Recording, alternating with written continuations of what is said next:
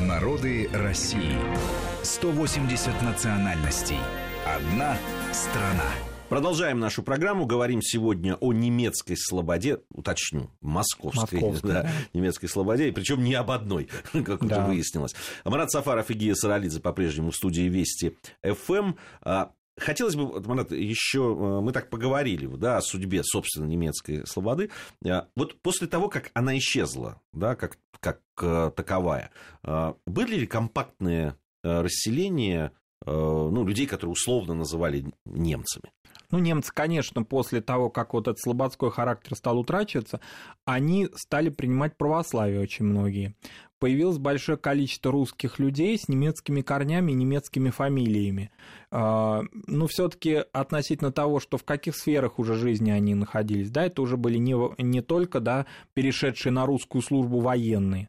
Это были очень разные люди, это были и врачи, это были и люди, как говорили, вообще свободных профессий, то есть люди, не служившие в каких-то присутственных местах, и учителя, и так далее. Был даже такой Франц Гильфердинг, он был художником театральным для императорских театров Москвы и Петербурга, а жив- жил в Москве, создавал декорации. То есть это очень разные люди, кто-то из них, вот как Гильфердинг, например, сохраняли верность западным э, ветвям христианства, кто-то принимал православие, становился уже фактически русским человеком.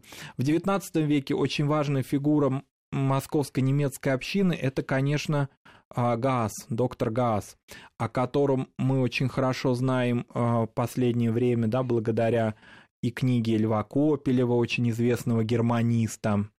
А, И вообще это такая, ну, фактически вот как бы часть городской городской мифологии не в том смысле, что э, выдуманный образ, городская мифология, да, хотелось бы немножко так подчеркнуть, это что-то вообще связанное с московскими преданиями, жизнью старой Москвы.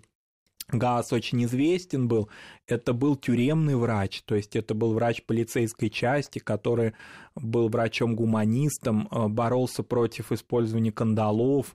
а, И люди, не только заключенные, но и вообще люди разных национальностей. Русские люди, прежде всего, очень чтили Федора Газа, называли его святой доктор.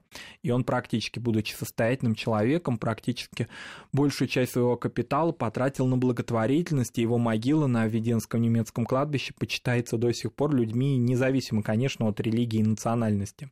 Поэтому русские немцы в XIX веке в Москве, они были очень разные, конечно. А, конечно, Москва это не, был, не была столица, поэтому такого придворных кругов немецких здесь не было. А, Москва торговый город, промышленный город, поэтому это Кнопы, известная промышленная а, фамилия. Это различные вообще торговцы, не связанные с производством, а связанные с розницей, а, немецкие магазины, магазины с европейскими фамилиями, вывесками.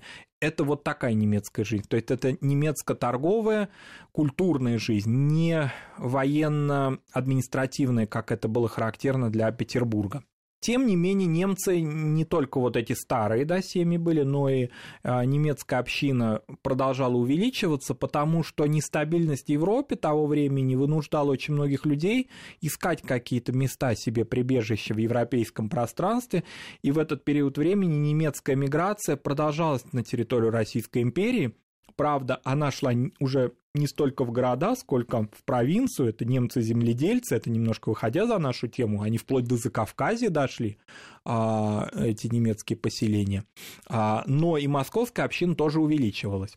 Если говорить о том, политическом смысле, что вообще, да, как они себя вели, как они себя чувствовали, надо сказать, что очень долго, а, вплоть до того, как а, Российская империя к концу уже века начала входить в орбиту англо-французскую, Россия все-таки находилась в пространстве, а, особенно в эпоху э, и дружбы нашей очень активной с Бисмарком, в арбитре, конечно, германо австро-венгерской. И поэтому для немцев было очень комфортно именно в таком и в каком-то смысле в политическом смысле. Да?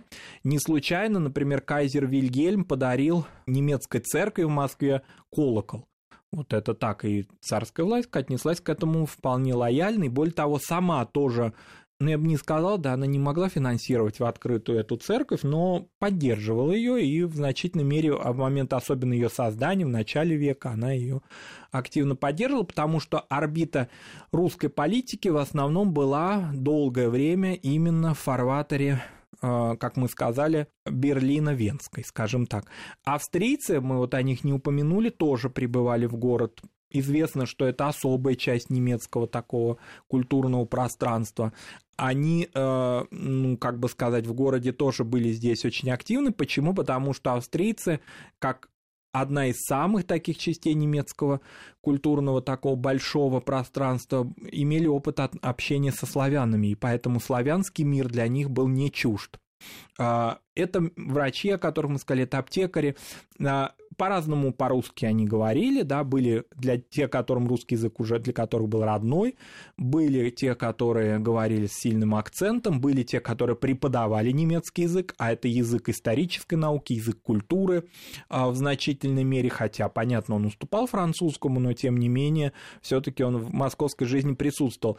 И во всяком случае на улицах Москвы очень часто можно было слышать немецкую речь от немецких а, жителей. А вот а, все-таки кирхи, да, в mm-hmm. лютеранские церкви, они становились таким центром а, притяжения, да, там не все же все-таки немцы принимали православие, оставались, да, ну, вот мы уже говорили, э, и до сих пор есть э, эти церкви, ну, сейчас они там в какой-то момент они э, переставали быть да. действующими, но это советский период, естественно, а сейчас они вновь есть действующие. Да, безусловно, но сказать вот что, допустим, все-таки для европейцев, особенно переживших реформацию в Европе, церковь не играла какой-то очень важной, ключевой роли в их общинной жизни. Были немецкие клубы, а, были при церквях и вне церкви учебные заведения, причем часто эти учебные заведения а, были популярны среди православных людей, которые всегда ценили качество немецкого образования и здесь, в России, и потом многие из них продолжали образование за пределами России. Собственно, в немецких городах мы знаем, что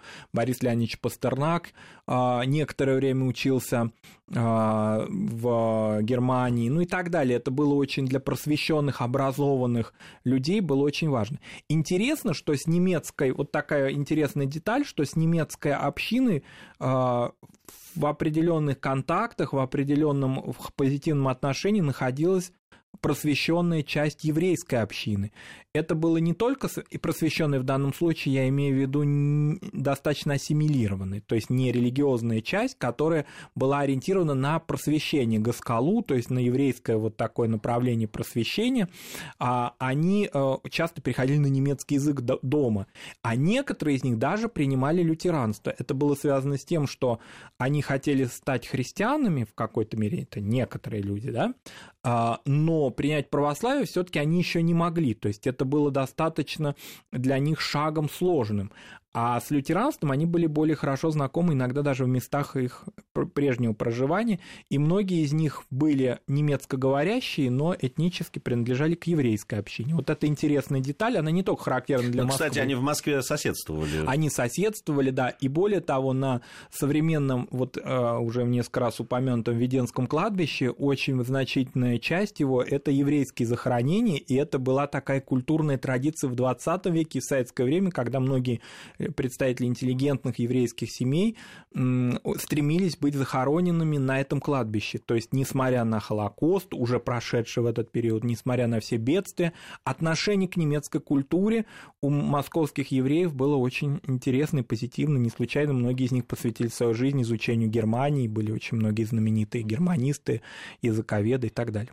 По поводу взаимоотношений да, там, коренного населения и немцев. Ведь у Э, немцев, немцы были освобождены в свое время от ряда пошлин да, торговых, угу. и, и, что очень немаловажно, им разрешалось винокурение. Да, винокурение. Они, да. да, и поэтому они открывали свои э, производства там, пива, вина и других напитков э, спиртосодержащих. Да. И это вызывало не самые лучшие Это вызывало не самые лучшие отношения, конечно. А немцы, и не только да, в Москве, это на всей территории Российской империи у них бывали такие льготы. В частности, вот э, вообще традиция пивоварения, например, была характерна для такой семьи Петцольдов, Казани, а, они создавали эти производства. Поэтому, ну, как бы сказать, монополия в этих достаточно таких сложных, проблемных областях экономики и социальной народной жизни, она, конечно, создавала определенные отрицательные отношения к э, стереотипы, во всяком случае, формировала. Стереотипы эти взорвались, конечно, в Первую мировую войну.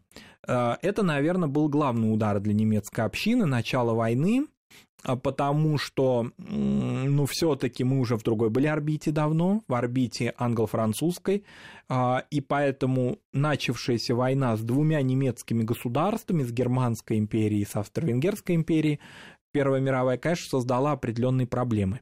По существу с этого периода начался закат немецкой общины. То есть она существовала и дальше, но все-таки ее золотой век уже закончился. А, я бы не сказал, что это сформировало какие-то вот опять уникальные случаи, да, не только про кладбище, а вообще такие разрушительные войны. Но при этом мы можем, например, вспоминать какие-то стереотипы средневековые, но по отношению к Германии и к немецкому народу их все равно нет.